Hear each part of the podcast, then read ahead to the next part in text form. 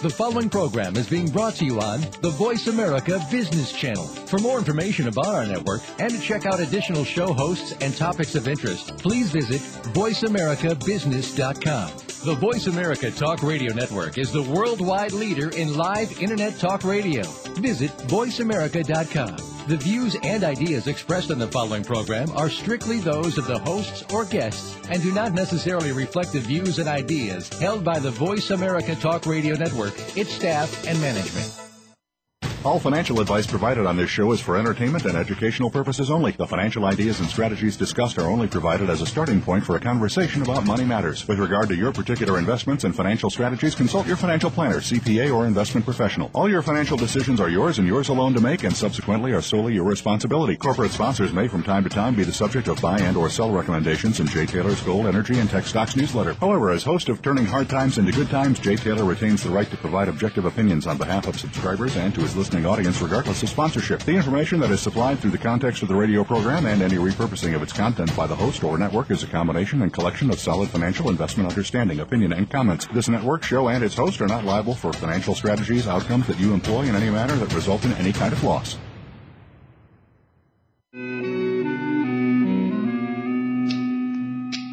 You load 16 tons, what do you get?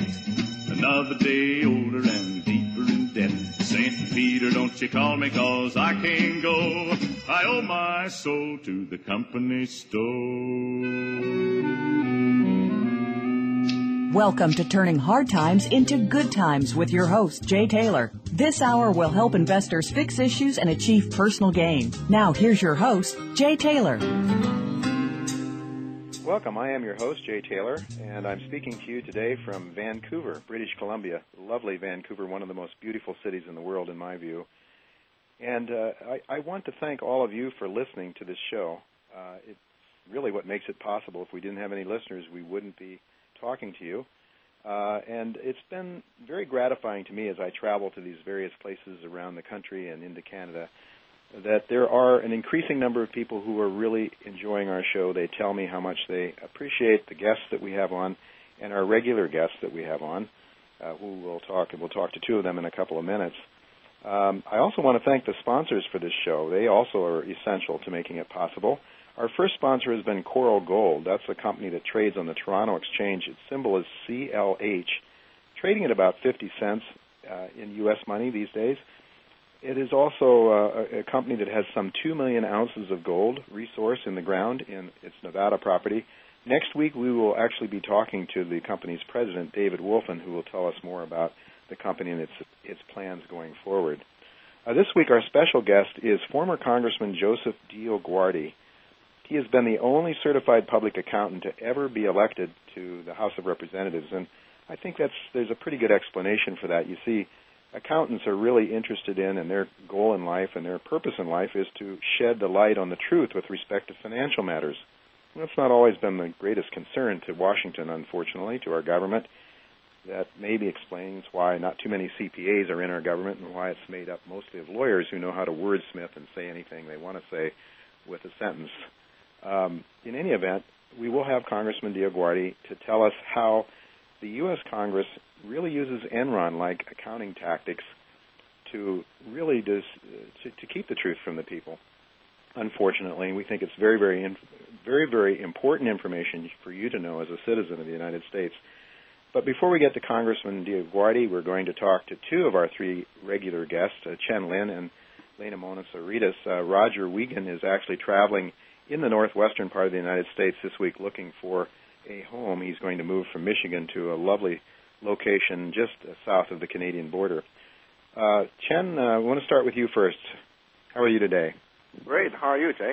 Oh, fantastic. You know, I'd, I'd just love to live up here all the time. This is a beautiful place, but in any event, New York's not too bad either.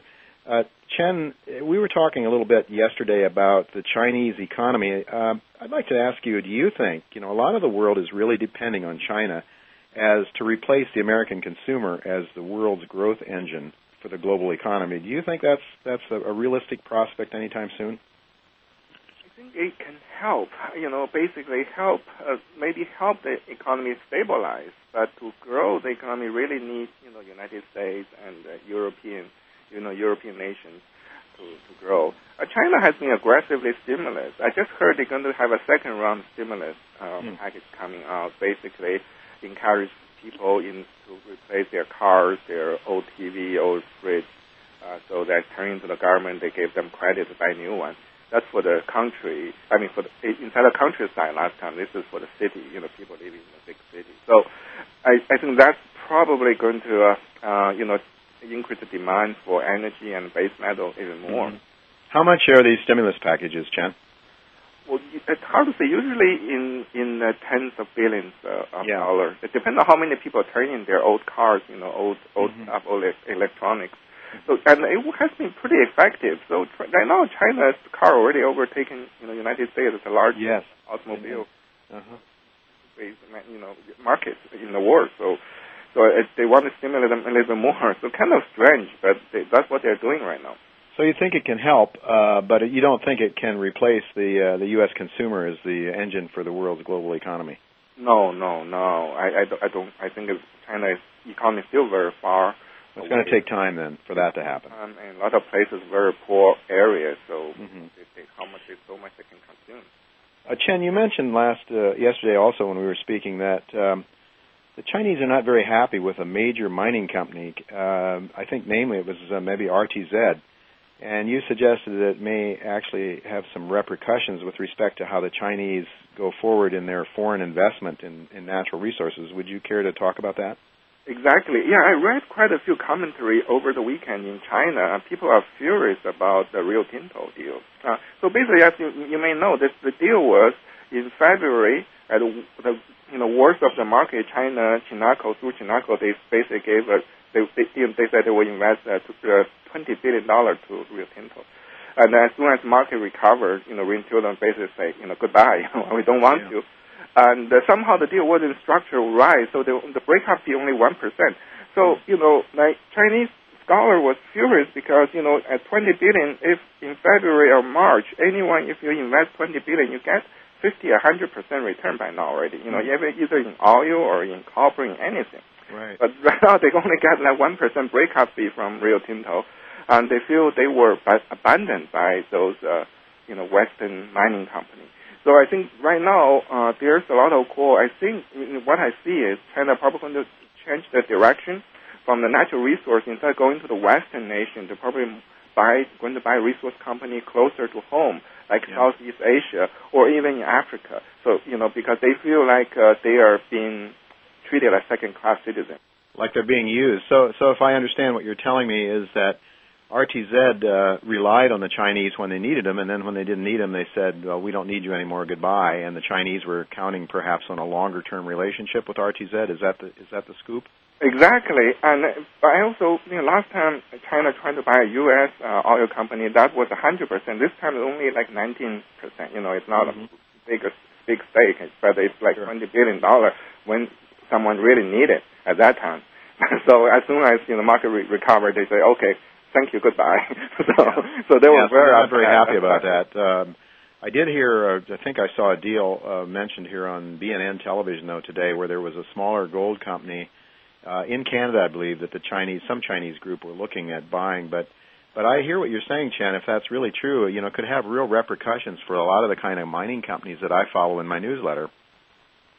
Potentially, I think that uh, especially for those uh, resource-based metal and energy, I think China probably this will be the, the largest attempt for China, you know, to, yeah. to buy the Western country. I don't think yeah. they will buy anymore. They so will be back. That, well, that's, probably too bad in a way. Chen, you, your uh, model portfolio, you know, what we do, we, we sort of keep track of the average gains that you have in your portfolio. So far this year, you're up about 39%, um, but really you've done a lot better than that, I believe, in terms of your your own management of money because uh, you know you, you don't buy everything in the same amounts and you don't you know and you and you reinvest the money and we don't take those factors into consideration. Could you tell our listeners a little bit how your um, your real portfolio has been performing so far this year? Well, you know, my personal portfolio is up over 100%, but, you know, a lot of times those, um, like even in my newsletter, when I buy and then I sell, I take, you know, 30%, 40% profit in like a week or two. Then I move on to the next target and move on, so, so on and so forth. So, you know, so it's a little bit different than the, uh, uh, than than the uh, you know uh, than the actual portfolio. And also, I tend to overweight the the gold. You know, like for example, the, my favorite gold company, which is Apollo Gold and OceanaGold. That's Yeah. my two biggest position, and both of them up over 100 percent, I believe. So those are you know my favorite company. I tend to overweight in my personal portfolio. Hey Chen, that sounds great. Uh, we're gonna have to we're gonna have to leave it at that. I've got to talk to Lena here. I realize I only got a couple of more minutes in this segment. Uh, thank you very much, Chen, for coming on. Stick with us a minute longer. Uh, Lena, you there? Hey Jay, I'm here. Lena, uh, so very quickly here, we've only got about three minutes left. So, Yeah. uh, do you uh, what, what is your thinking now in terms of uh, of the U.S. dollar? You know, one of the things that I noticed on Friday that was alarming to me was we had a huge run up in the short end of the yield curve. The two-year Treasury went from about 85 basis points to 130 basis points. What's your take on that? Exactly. We saw quite a big move on the treasuries, and that was actually a big move uh, on the upside. Um, don't forget that on Friday, Jay, we had the non-farm payroll data. Um, the non-farm payroll numbers were a bit slightly better than expected in the terms that instead of minus 500 was minus 350. Therefore, the uh, traders um, bought the dollar back and they had more confidence that probably the recovery is here uh, sooner rather than later. However, um, we didn't really notice the um, unemployment rate, which uh, reached 25-year highs at 9.6. There was a whole mixed feeling about where the economy goes. And since then, Monday, Tuesday, the uh, stocks and equities are trading really mixed. So what we saw on Friday, it was a one thing uh, coming, and then on Monday and Tuesday, the whole scene changed again. So back to a uh, back to a weaker dollar or stronger Yes, dollar. Uh, exactly. Because on week. Fridays, uh, on Friday, uh, we saw dollar appreciating again, and yesterday, Monday, uh, we also saw dollar gaining ag- ag- against the euro and the pound. However, today, uh, come today, we see uh, right now as we speak, the euro and the pound fighting back against the dollar, and the dollar is weak. Therefore, the crude oil and the gold is appreciating once again. Which may I say that that shows how fragile the trading conditions are at the moment, Yeah. and it's the fact that traders do not really know which way to go. They are don't know which waiting go. for If clear one signs. little set of data causes them to change directions. Absolutely. We, we see that it's not really fundamentally driven anymore. It's more financially driven because it's all about the headlines. It's all about the market sentiment. They don't really pay any attention in the economic numbers, but all it's about all uh, about the emotion that the U.S. government, you know, President Obama, for example, yesterday has told everybody that he's going to give 600,000 jobs back to the people uh, with his stimulus plan, and everybody does not really believe this anymore. Nobody's buying into that. Just- Lena, let me ask you because we're just about out of time here. Sure. And my apologies, I took uh, too much time away from you. No problem. Uh, well, just want to ask you, uh, where's the buck going next week? Where's it going the rest of this week, and what's your prediction for where it's going next week? Sure. So far, we see that the dollar looks weak, and a euro dollar and a pound dollar are ready to break on the upside. As long as, uh, and the same with the oil. The oil, I have a feeling that it's going to go and re- retest the 70. At the moment, it's 69 something, and it's going to retest the 70. If it breaks, then we can see 71 to 72. And the euro dollar, if it breaks 141, we can have further upside at 142 and 143. Wow. So it's looking pretty weak. You know, I'd like to ask you about the bond vigilantes, but I guess we don't have that much time. Uh, I'm told here that we only have a few seconds Okay. left. You're almost too young to remember the bond vigilantes. I'm old enough to remember the bond vigilantes of the of the 70s as the government printed more money, went deeper and deeper into debt. Exactly. We had uh, the bond market saying that's enough already. You know, we don't want to buy these things, and we're going to have to have much higher interest rates. Do you think that's coming? The high uh, interest rates are coming, uh, Jane. We discussed this this morning. Um, there is no way uh, that inflation won't be up again, and this is where the real trouble starts. And we are waiting in the. Don't forget that yesterday there was speculation from traders that the Fed will hike on its next monetary policy meeting in September. Today, uh, the the members came out and said no, that's not happening. However, the inflation will start to happen, and then where the real problems are starting. Therefore, that's why we got to be careful of the dollar direction and the stocks as well later on in the month. Well, the markets will dictate, that's for sure, and the clock Sure. dictates to us it's time to take a break. We'll be right back with Congressman DioGuardi. It's a must listen to, folks. Don't go away. We'll be right back.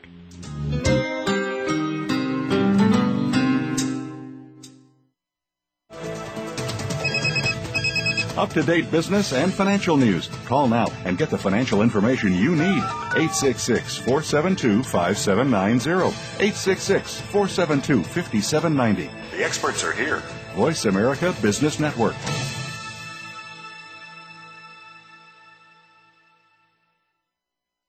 Know more about how you can turn financial losses from the most devastating stock market and economic decline since the 1930s into wealth and prosperity?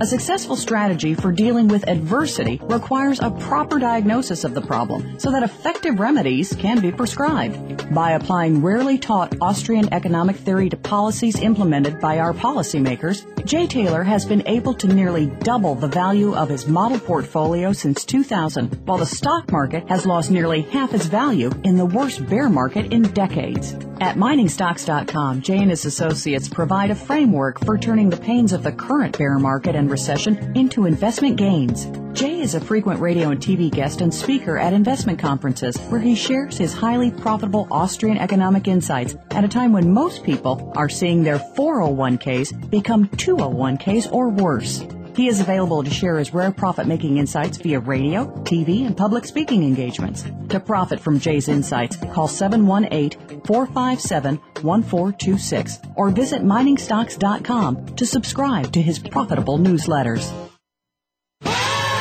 Business Owners Speak fills a long neglected niche in the national media coverage of American business. The myriad of challenges and opportunities facing small business owners and entrepreneurs are addressed at ground level in a positive, business like manner. We face the realities of meeting payroll and being completely dependent upon the success of a business for which we alone are responsible. So loosen your tie, business owner. Bring along your own experiences and log on Thursdays at 1 p.m. Eastern Time, 10 a.m. Pacific Time on the Voice America Business Network. For asset security in uncertain times, gold has always been the investment of choice. One of the best ways to profit from gold investing is to buy shares in companies that are exploring and developing gold deposits. Coral Gold is a gold exploration and development company with over 2.3 million drill indicated ounces of gold. Coral Gold's low market cap allows investors to participate with leverage in a rising gold market. Coral Gold has a long track record of success in Nevada, dating back over 25 years. Visit Coral Gold on the web today at coralgold.com. When it comes to business, you'll find the experts here. Voice America Business Network. You load 16 tons, what do you get? Another day older and deeper in debt. St. Peter, don't you call me cause I can't go. I owe my soul to the company store. You're listening to Turning Hard Times into Good Times with your host, Jay Taylor. If you have a question or comment about today's show, Jay would love to hear from you at 1 866 472 5790. That's 1 866 472 5790. You can also send an email to jtaylor at miningstocks.com. That's the website for Jay's newsletter, Jay Taylor's Gold, Energy, and Tech Stocks. Now back to our program. Welcome back. I am really honored to have the Honorable Congressman DioGuardi, who had been elected to Congress as a two term congressman. But what's really unique about Congressman DioGuardi is he's the only certified public accountant to ever have been elected to the House of Representatives. And, uh, you know, when I say honorable Congressman DioGuardi, honorable is, the, is a term, it's a, it's a title for all congressmen. But this congressman, I think, deserves it in real terms because he is out there working extremely hard to shed the light to the American people on on what is going on in the U.S. government, deceptive accounting practices, and you know he he can see that because that's his profession as an accountant. Uh, and I would like to have you just before we get started with the congressman. To, uh, truthingovernment.org is a website that you should go to where you can really uh, follow the work that the congressman has done uh, over the years since he left uh, since he left public service. Uh, uh, really, to start another public service, it's probably even more valuable. Congressman, welcome to our show. Thank you, Jay. Nice to be with you. Uh, I just wanted to say that uh, I just have to put kind of a modifier on the only CPA. I'm the only practicing CPA. In other words, I spent 22 years in the world's largest accounting firm at that time, Arthur Andersen, and left there to run for Congress. Nobody else had ever done that. Uh, I did find uh, five other CPAs, but they were attorneys who passed the CPA exams in states that you didn't need the experience. Okay. They of lawyers. So I just wanted okay, to make very that good. Well, that's that's an important clarification too, because there is a difference between having a degree and actually being working in the trenches as you did with Yeah. Arthur Andersen, that prestigious firm at the time. at the time, and you know, it's amazing. You talk about prosecutorial hubris. Here, the Justice Department goes after the entire firm, 50,000 employees, not the three partners in Houston that that committed whatever those acts were with Enron, and uh, you know, the firm's lost its reputation, lost its business, and two years later, the Supreme Court rules nine to zero in favor of Arthur Andersen. Uh, I mean, but the firm was dead. It's incredible.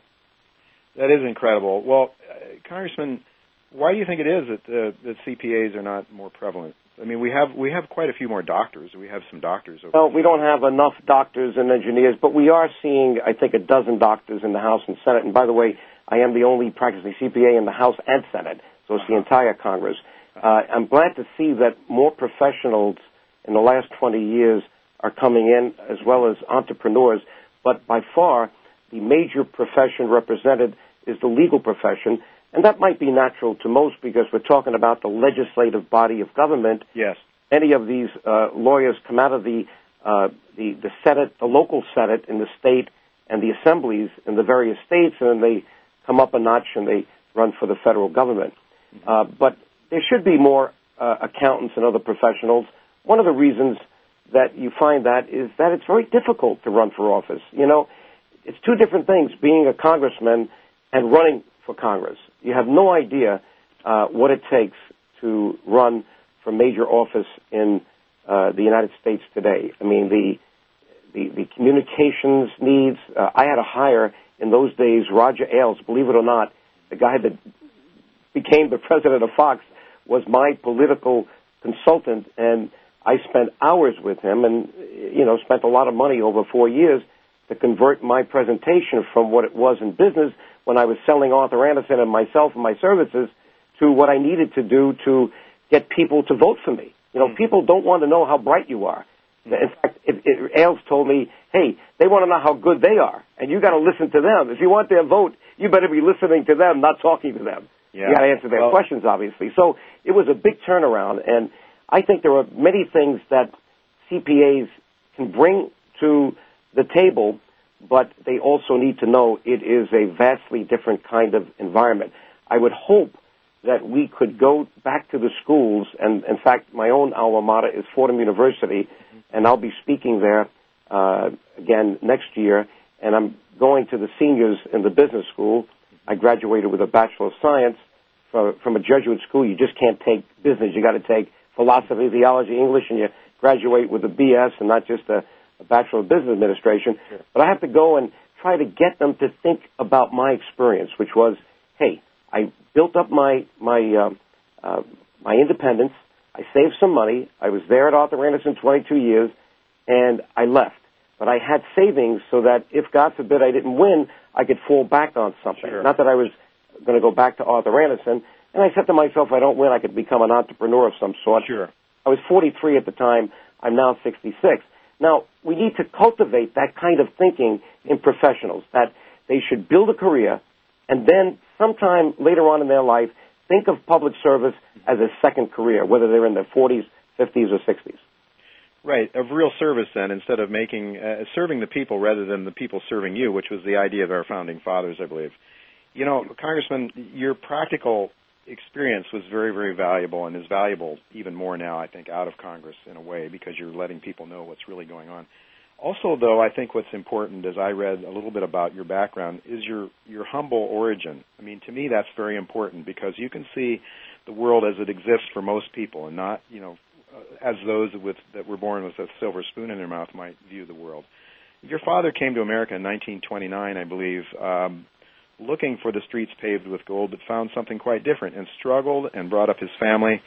Uh, very, very honorable background. Could you talk just momentarily about your father? We want to get into some of these nitty gritty things that, that you're going to teach us, but could you just uh, talk a little bit about your father and your mother and, and what role they had to do in, in bringing you up and making you who you have been? Well, they're both from Italy. Uh, my father came here in 1929, of all years, to come to America looking for a job. And, you know, most of the people who came here were not people who were very literate. They were people uh, who were farmers, especially from southern Italy. Uh, they did go to grammar school. My dad had a fourth grade education in Italy. Couldn't uh, go here because as soon as he got here in 1929, his father was ill. He had three sisters and a mother to help support.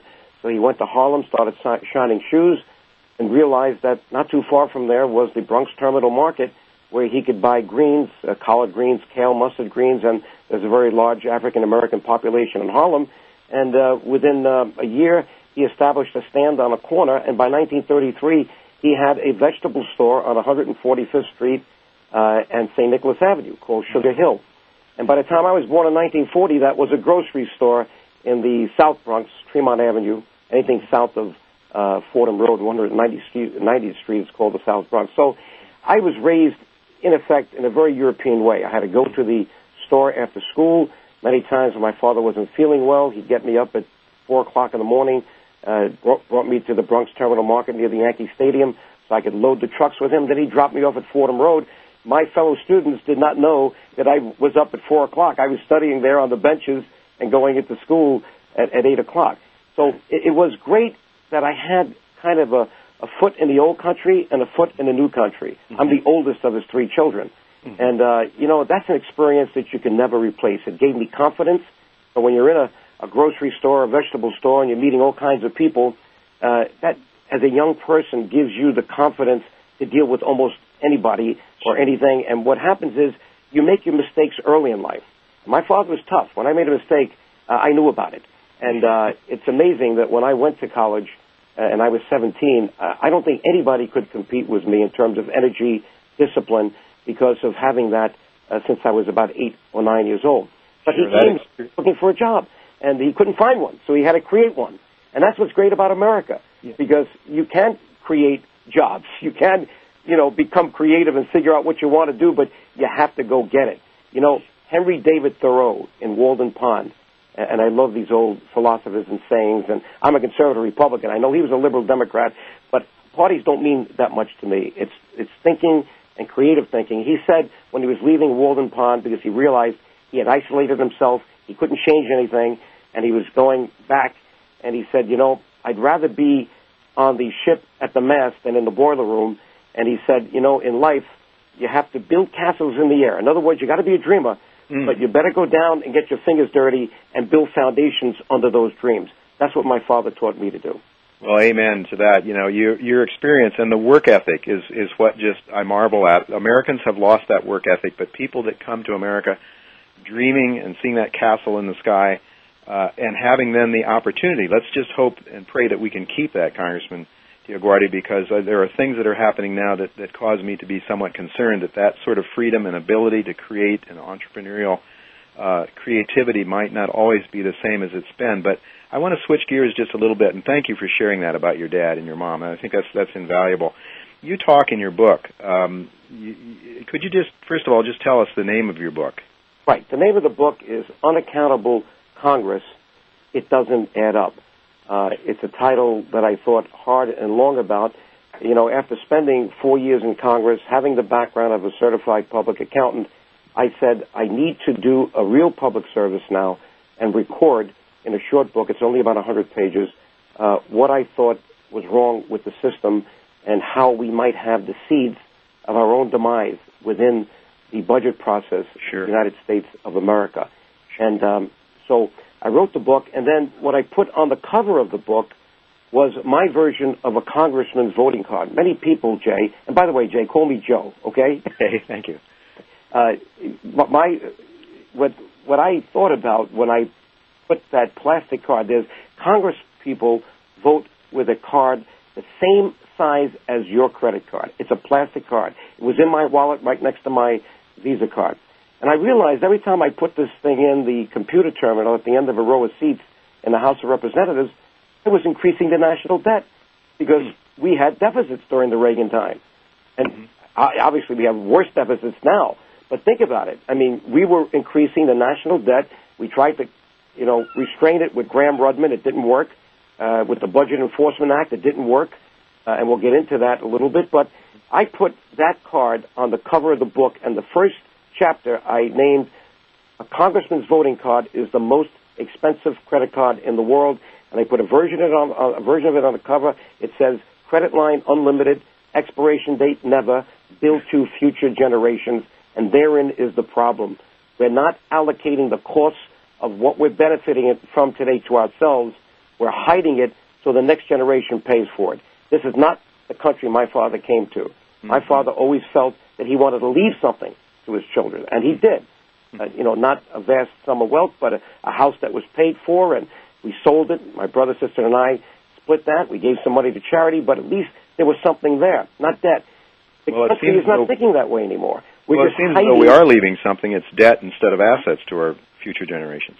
And it's hidden debt because the accounting system is the worst kind. It's not the system that the Securities and Exchange Commission imposes on you if you're a publicly traded corporation or on the board of a publicly traded corporation. That's called generally accepted accounting principles.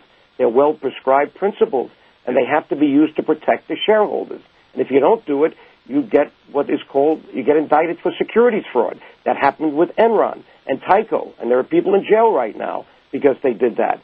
But the United States of America is not imposing that system on themselves.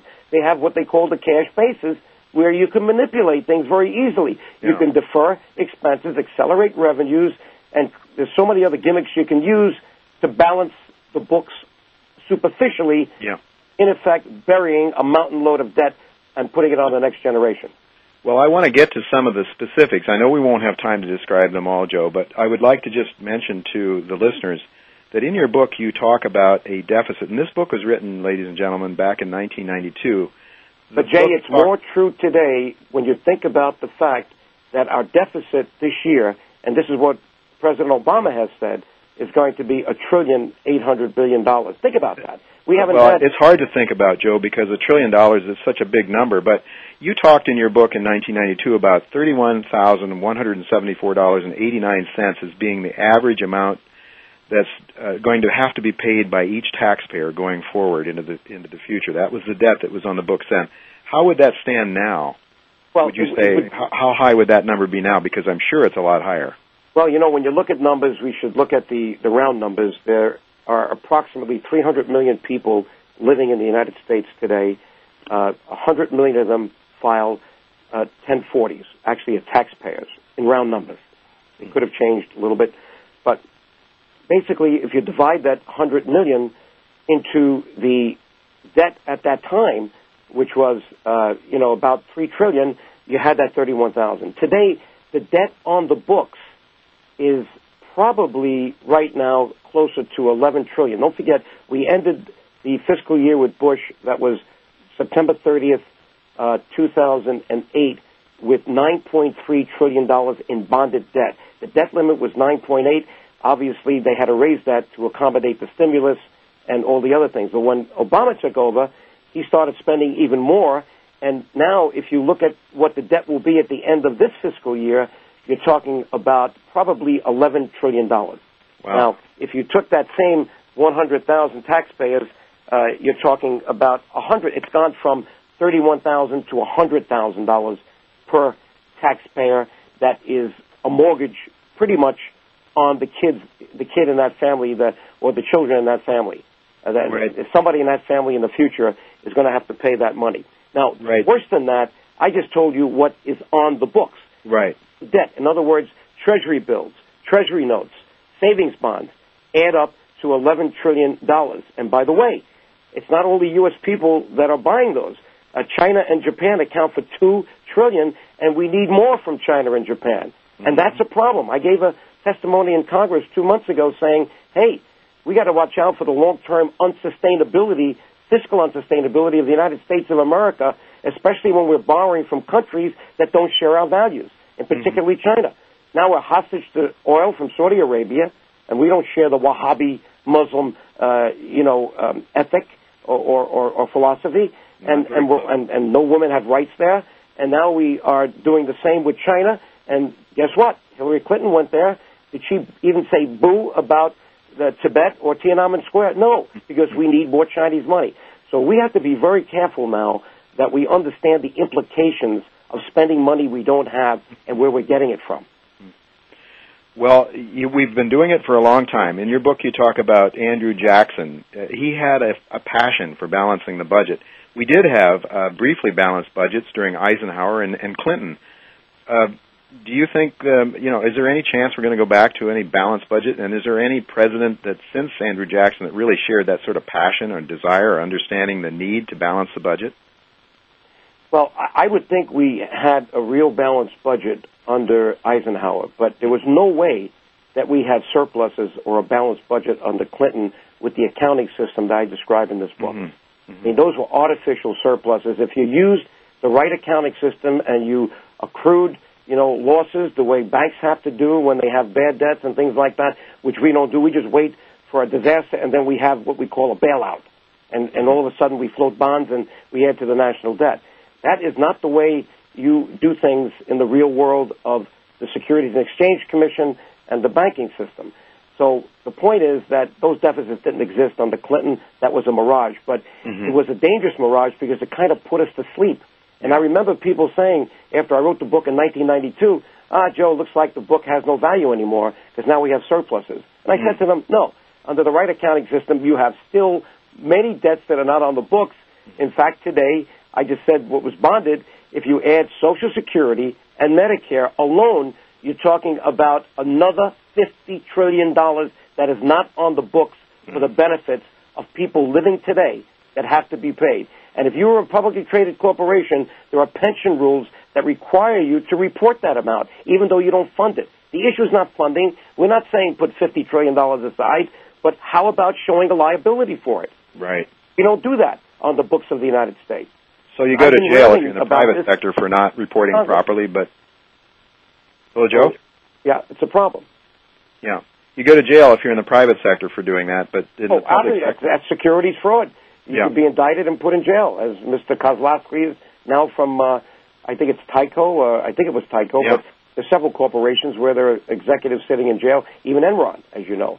Uh, the chairman passed away, but the chief financial officer is sitting in jail right now, probably meditating on what he should have done right. You know? Well, Joe, you describe Congress as being deceitful um, and keeping the truth from the public. Sounds to me pretty much like the old mushroom farm, if you know what I mean keep them in the dark and feed them, you know what. Uh, can, can you give us an example or two of how Congress really does that? I know that in your book, I mean, there's there's numerous examples of the tricks they use, the gimmicks they use to disguise the truth about their spending and the deficits and so forth. But could you just give us, so you talk about fudging the numbers, off balance sheet treatment. I guess you maybe hit on that one. Well, the big, uh, the big but one would you care is, to highlight a couple that are maybe the most important in your mind? Starting from the top, the accounting system, number one, is illegal uh, and it should have been changed. We had the Hoover Commission mandated in 1955, 56, the right accounting system. Congress was given five years to uh, uh, implement it. Uh, Eisenhower signed it, and it's still not implemented. Why? Because the people are not a constituency for it. They don't understand it. Mm-hmm. That's why I wrote the book. But then you have, besides the accounting system, you have other budget gimmicks like, you know, one year in order to balance under Gramm-Rudman that strict formula we had for four years trying to ratchet down the budget 25% a year from 1986. What they did is they created a military payroll that was 53 weeks in one year and 51 in another. In order, in order to, you know, balance it this year, they pushed a week's payroll into the next year. You could do that on the cash basis. Then there's the so-called magic asterisk where you just say, well, we are short $100 million, but you know what? We're going to put an asterisk. Those are savings we're going to find later. Ah. You can't do that with your bank. I mean, try to use these gimmicks uh, when you when you try to go to your bank for a loan or try to show them your your financial statement. Maybe some of them did that and created the mortgage crisis we just had. Uh, God forbid we go back to that system where people don't have to give financial statements to get a mortgage. Oh my uh, goodness, yeah. So you know, um, Thomas Jefferson talked about the the price of liberty being eternal vigilance, Joe. And what you're talking about here is the American people need to know this so they can scream about it so they can, you know, vote these rascals out. Isn't that what we need? Absolutely, and that's why I have gone on a crusade since leaving Congress. I formed the foundation Truth in Government. Uh, when I wrote the book, I put it in the foundation so that the proceeds from the book went into it tax free to then buy more copies of the book. Uh, I can buy 10,000 at a time, get it printed, and I give them out at colleges and and high schools and uh, anywhere I speak, I bring a bag of these books with me and I hand them to the people. They take them and I tell them to pass it on to their. Uh, if you take more copies, pass it on. I was just at the villages in Florida, Central Florida, and I was invited to speak uh, before the Republican Club of Sumter County, and I brought uh, 500 copies of the book. Uh, there were about 300 people there, and I said, take the other ones, send them to your children around America. It dawned on me, what a great way to distribute this book. Here are the people in Central Florida. Many of them have kids all over the country. And they yeah. did that. And, and yeah. I, I taped that. And if anybody wants to see that half hour speech, it's on the website, www.truthingovernment.org. In fact, all of my speeches are there. And uh, I think people would, would learn something from that. And if people want a copy of the book, all they have to do is to write me, uh, email me at the website, uh, jjd at truthingovernment.org. JJD is, are my initials, Joseph J. DioGuardi, and I'd be happy to send them a, a complimentary copy of the book.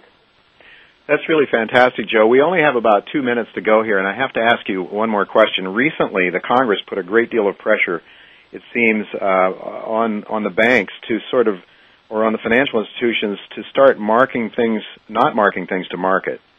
Uh, do you have any opinion of that uh, as a as a CPA? Um, my know, opinion is that we should not have changed the accounting principles to accommodate the banks or any crisis right now, mm-hmm. because now when you change them, you don't know what the future, what what is causing the future. Is it the change in the accounting principles or or, or, or substance? There were enough ways to interpret the rules on mark to market so that you could have come up with uh, very valid ways to, to, to value uh, the securities that some say could not be valued. I'm not an expert in valuation, but I think this was a way to just game the system once again. I remember when they had the S&L crisis, uh, and we had the big bailout. The mother of all bailouts at that time was New York City, and then the S&L crisis came, right, the, the savings and loan crisis, that they created accounting principles called RAP, regulated accounting principles, so that you could then uh, put values on the books that would kind of justify uh, that these S&Ls were not as bad as they were. And that hid the problem even a little bit more. So my feeling is when you start changing rules in midstream, then you don't know what's causing the problem anymore. Right. I would not have changed that. Now I think. Well, there's no legitimate accounting principle or reason to ch- have changed that, in your view. In my view, no. In my yeah. view, these are not marketable securities. We knew that, but there well, are Joe, alternative only... ways to to value things and, and they could have used those alternatives. Again, uh, you know, maybe in some cases uh, there was a, a, a good reason uh, that these mark-to-market rules didn't work, but then they could have put on a nice big footnote to say what the problem was. Right. They were going to hold us. They weren't going to hold us to the end, and they thought it was valueless now, but the rules prevented us from. There's ways of disclosing those things, sure. but to change it so that now the auditors have to face these issues on the balance sheets and whatnot uh, midstream, to me, that was not the answer. Well, that, that seems to be uh, what I would have expected from you, Joe. And with your background, I think we've got to respect your your opinion on that as well, because you would have been the only member of Congress, if you were still in, who would have been able to opine on that intelligently. Joe, well, we're I would have offered my opinions. Uh, not that I'm an expert on valuation, but they wouldn't have uh, been able to make that change without really thinking hard and long about all of its implications. And even right. now, I think there are many in the accounting profession that are regretting the fact that we even opened that door. Well, I'm sure that's true. Joe, I want to thank you so much for being my special guest this week. And folks, I really do hope that you'll go to Joe's website and, and get a copy of his book and share it with your friends because this is of utmost importance to us as Americans at least and really to everybody around the world because America is so important in the world. And if we go down, if our budget system takes us down into bankruptcy and into a, state of, of ill repair, we're in big trouble, the whole world. So we can have to all do our own part to try to help each other understand the severity of it. And Joe, thanks again for your work. Your, your oh, well said. Thank you people for understand. opportunity. I really appreciate it. Thank you very much, and we'll be right back with the with the wrap up section of this week. Don't go away.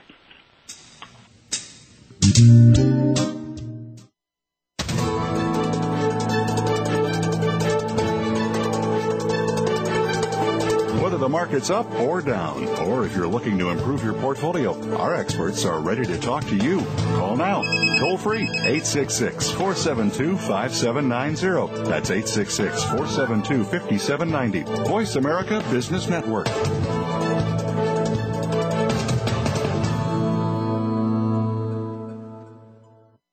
To know more about how you can turn financial losses from the most devastating stock market and economic decline since the 1930s into wealth and prosperity? A successful strategy for dealing with adversity requires a proper diagnosis of the problem so that effective remedies can be prescribed. By applying rarely taught Austrian economic theory to policies implemented by our policymakers, Jay Taylor has been able to nearly double the value of his model portfolio since 2000, while the stock market has lost nearly half its value in the worst bear market in decades. At miningstocks.com, Jay and his associates provide a framework for turning the pains of the current bear market and recession into investment gains. Jay is a frequent radio and TV guest and speaker at investment conferences where he shares his highly profitable Austrian economic insights at a time when most people are seeing their 401ks become 201ks or worse. He is available to share his rare profit making insights via radio, TV, and public speaking engagements. To profit from Jay's insights, call 718 457 1426 or visit miningstocks.com to subscribe to his profitable newsletters. Ready to grow your business? Listen for the Independent Business Owners Show with your coach, Rick Corrado. This entertaining talk radio program will bring you the tools to help increase your business. You'll learn sales success, time management, lead generation, business development, life balance, and much more. Rick Corrado is here to help you take your business to the next level. Listen for the Independent Business Owners Show, heard live every Monday morning at 11 a.m. Eastern Time, 8 a.m. Pacific on the Voice America Business Network.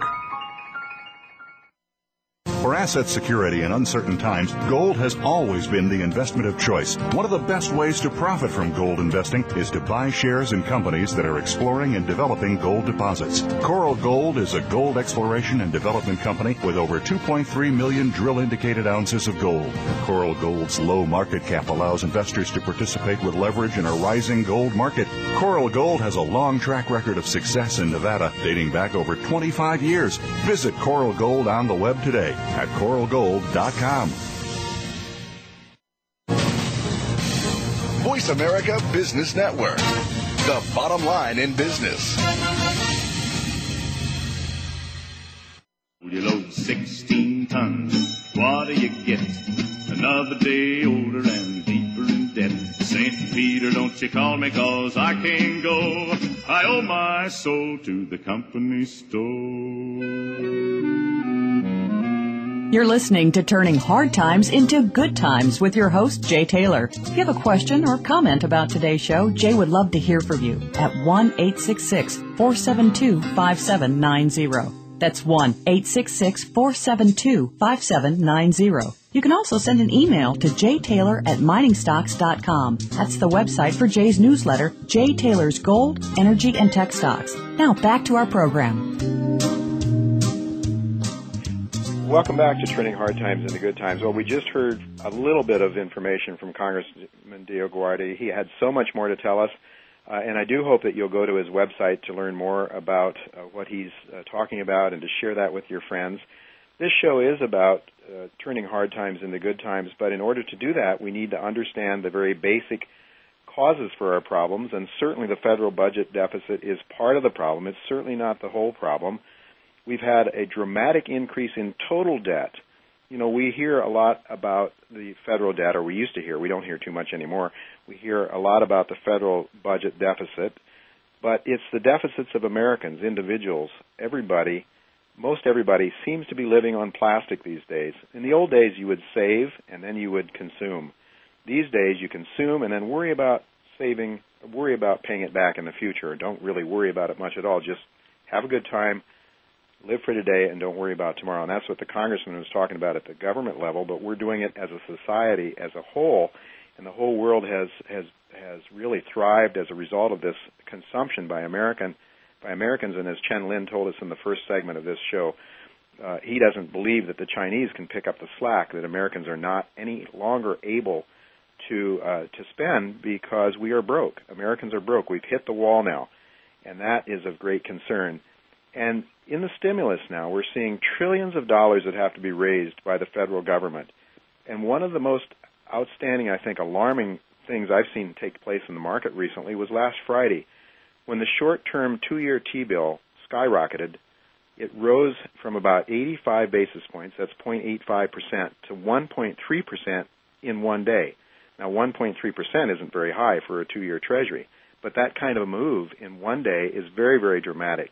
Now, we had been seeing a rise in the long-term interest rates, and there's been some concern about the 10-year Treasury has been rising very dramatically because mortgage rates are set off of 10-year Treasuries. And uh, and so the federal government has been very very worried. The policymakers have been concerned because they want to keep interest rates low so people can keep affording to pay their mortgages and roll over their mortgage rates uh, into lower rates and, and try to keep the housing market from continuing to fall in value.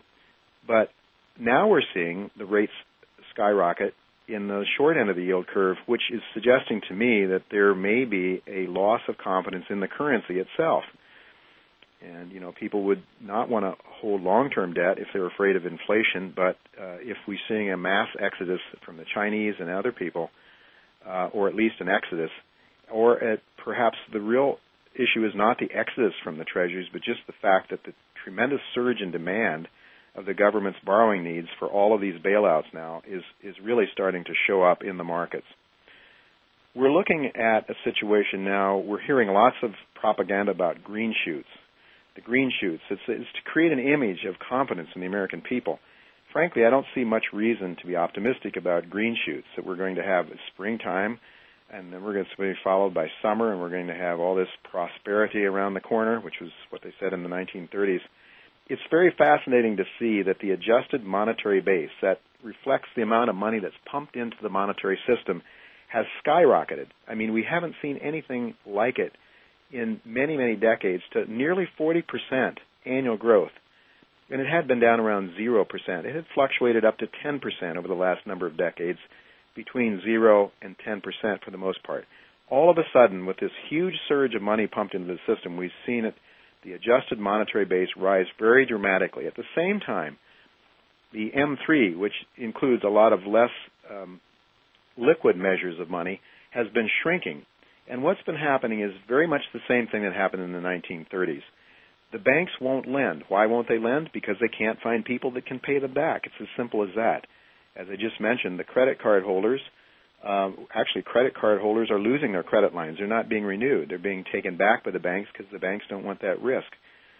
And we we have not seen the bottom yet of this housing market, according to the Case Shiller Index. It looks like we're still falling very dramatically a little slight tick up last uh, last reporting period, but it is by all stretch of the imagination not over because there's lots of new um, short-term loans that are going to have to be mortgages going to have to be rolled over pretty soon, and of course that's the reason they really want to keep the rates down because there's another big chunk of these mortgages, uh, short-term mortgages, uh, that are going to have to be rolled over this spring and into the summer. So uh, that we believe the housing sector uh, has not yet seen the bottom as much as we wish that it had.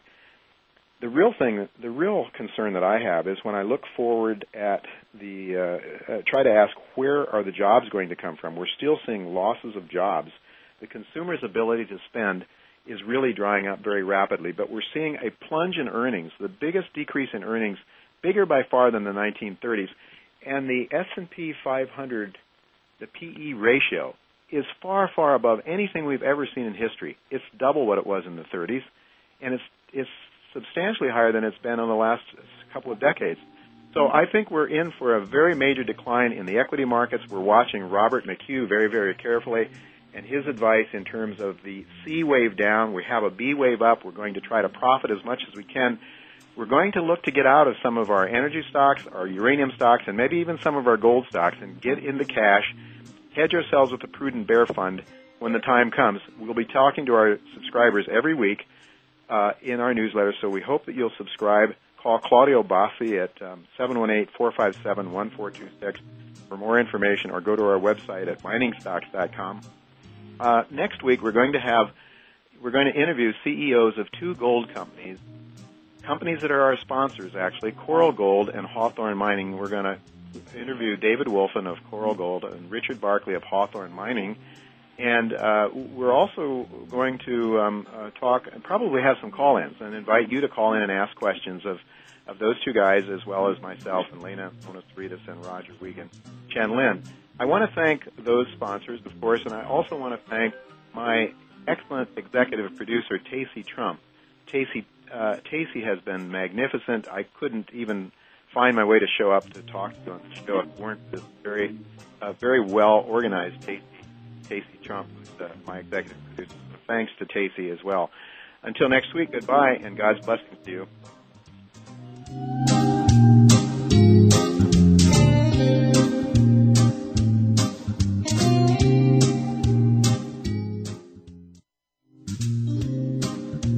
Thank you again for listening to Turning Hard Times into Good Times with Jay Taylor.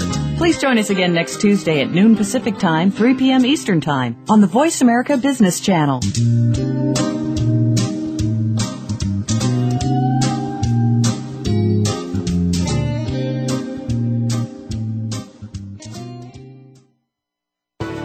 Thanks again for listening to the preceding program brought to you on the Voice America Business Channel. For more information about our network and to check out additional show hosts and topics of interest, please visit VoiceAmericaBusiness.com. The Voice America Talk Radio Network is the worldwide leader in live Internet talk radio. Visit VoiceAmerica.com. The views and ideas expressed on the preceding program are strictly those of the hosts or guests and do not necessarily reflect the views and ideas held by Voice America Talk Radio Network, its staff, and management.